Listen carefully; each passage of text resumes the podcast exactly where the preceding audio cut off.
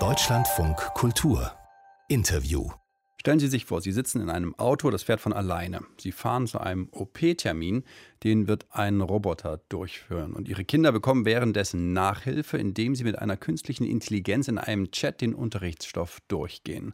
So in etwa könnte die Zukunft aussehen mit künstlicher Intelligenz. Und zu diesem Weg gehört die Diskussion über die Grenzen und die Risiken der künstlichen Intelligenz. Die EU-Kommission hat dafür heute Regeln und Grenzen vorgeschlagen und über die habe ich mit Ulrike Luxburg gesprochen. Sie ist Professorin für Informatik und maschinelles Lernen in Tübingen. Zuerst wollte ich von ihr wissen, wo sieht sie eigentlich die Grenzen in der Forschung? Bei künstlicher Intelligenz gibt es natürlich sehr viele verschiedene Aspekte. Und ich denke, es gibt einzelne Bereiche, wo sehr klar ist, dass wir eigentlich keine Forschung wollen. Also Stichwort autonome Waffen oder sowas. Es gibt andere Bereiche, wo das, glaube ich, nicht so klar ist, wo die Grenzen schon eher verfließen. Also zum Beispiel Gesichtserkennung, Bilderkennung, Texterkennung.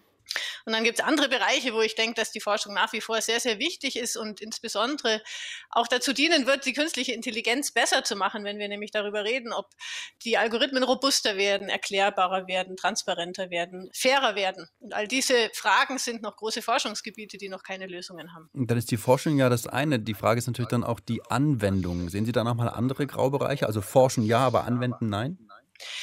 Es gibt für mich sehr klare Bereiche, wo ich Anwendungen ablehnen würde. Also Waffen ist offensichtlich ein Anwendungsgebiet. Ich lehne auch Gesichtserkennung ab, aber das ist jetzt natürlich letzten Endes auch eine persönliche Einschätzungssache. Ich lehne auch sowas wie Predictive Policing ab, wo vorausschauend Polizeiarbeit gemacht wird, basierend auf irgendwelchen Daten, die die haben da ist mir einfach zu viel Unsicherheit drin, weil ich weiß, was die Systeme hinten dran alles nicht können. Solche Sachen würde ich prinzipiell ablehnen. Aber natürlich gibt es auch andere Sachen, die ich toll finde. Also medizinische Anwendungen in KI. Da gibt es ganz tolle Entwicklungen, die ohne KI nicht möglich wären. Oder automatische Textübersetzung, wenn man auf einmal seinen Text in Deutsch in DeepL eingibt und er kommt in Englisch perfekt wieder raus, das ist schon ziemlich cool. Ich habe vorhin am Anfang auch von der Medizin gesprochen und von einer möglichen theoretischen OP, die eine künstliche Intelligenz durchführt. Würden Sie irgendwann sagen, ja, das mache ich? Also ich glaube, zu einer OP sind wir noch sehr, sehr, sehr, sehr weit hin, weil da bräuchten wir die Robotik, die Roboter, die selbstständig irgendwelche medizinischen Instrumente bedienen. Das kann ich mir schwer vorstellen im Moment.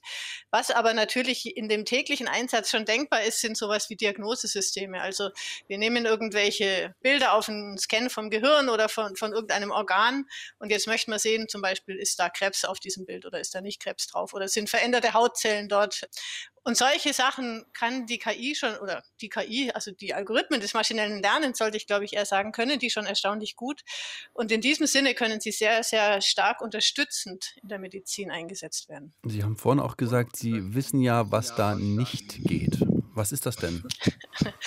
naja, also KI-Systeme sind immer in irgendeiner Form gebiased. Oder also das heißt, man hat ja oft so die Vorstellung, naja, die Daten sind ganz neutral im Hintergrund und jetzt kommt hier dieser Algorithmus, dem geben wir auch keine Präferenzen vor und am Schluss sollte ein ganz neutrales System rauskommen.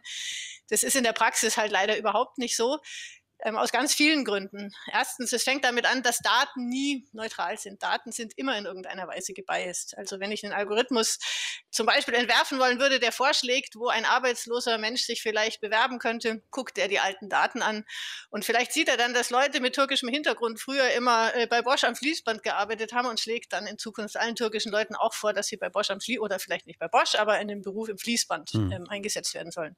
Oder schlägt Frauen vor, dass sie Teilzeit arbeiten sollen. Ähm, und solche sozusagen Vorurteile oder Sachen, die in der Vergangenheit einfach so waren, die stecken immer in allen Daten drin und man kriegt es einfach nicht raus.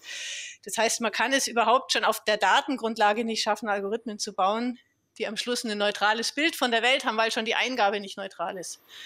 Und dann ist es natürlich auch so, der Algorithmus selber hat auch bestimmte Optimierungskriterien. Auch die Optimierungskriterien sind nicht komplett neutral. Also wenn ein Arbeitgeber zum Beispiel sagt, er möchte beurteilen, welche seiner Arbeitnehmer besonders toll performen, muss er das ja an irgendeiner Zahl messen und diese Zahl muss am Schluss dem Algorithmus eingegeben werden. Und schon die Frage ist, naja, wie messe ich denn das? Ich kann jetzt schauen, okay, wie viel hat er verkauft? Das ist eine Zahl. Aber vielleicht geht es ja auch darum, wie zufrieden sind die Kunden. Das weiß man schon nicht mehr so genau, wie man es messen soll. Oder wie freundlich ist der Mitarbeiter, kann man gar nicht messen.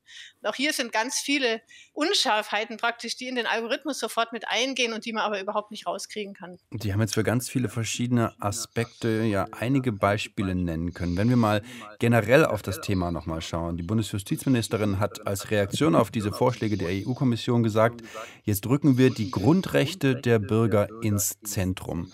Sehen Sie das auch so?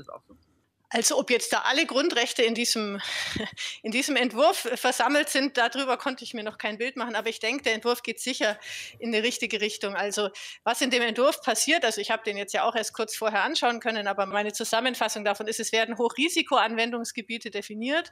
Dazu gehören viele von denen, die ich gerade auch schon gesagt habe, sowas wie Gesichtserkennung oder Predictive Policing oder automatische Systeme für den Zugang zu Sozialleistungen.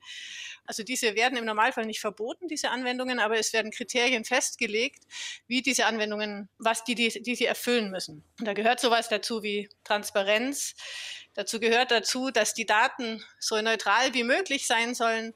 Dazu gehört auch sowas wie Robustheit, dass der Algorithmus sich nicht so leicht irreleiten lässt. Das sind alles Kriterien, die, glaube ich, sehr, sehr wichtig sind. Und das ist toll, dass die in dem Gesetz drinstehen. Vielleicht das Problem an diesem Gesetz ist, was sich aber so auch nicht lösen lässt, dass viele dieser Kriterien im Moment gar nicht umsetzbar sind. Wir haben im Moment keine technischen Möglichkeiten.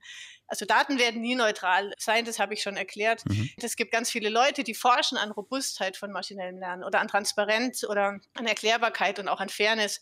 Das sind Fragen, zu denen wir im Moment keine Lösung haben und wo ich auch vermute, dass es bei manchen dieser Fragen keine perfekten Lösungen gibt. Also insofern denke ich, ist der Gesetzentwurf ein Schritt oder ein Versuch in die richtige Richtung, aber die technischen Möglichkeiten sind eigentlich noch nicht da. Also das heißt, in diesem Fall ist die Gesetzgebung oder die Idee tatsächlich einmal vor der Realität.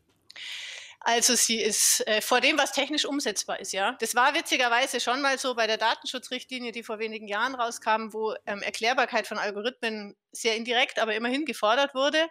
Das hat auch zu einem großen Forschungsboost in der Community geführt. Also es wurde dann viel, viel mehr an Erklärbarkeit geforscht. Das heißt natürlich nicht, dass wir das jetzt schon könnten oder dass äh, manchmal wünscht man sich auch was und es geht dann prinzipiell nicht. Das ist im Falle der Erklärbarkeit manchmal vielleicht auch so.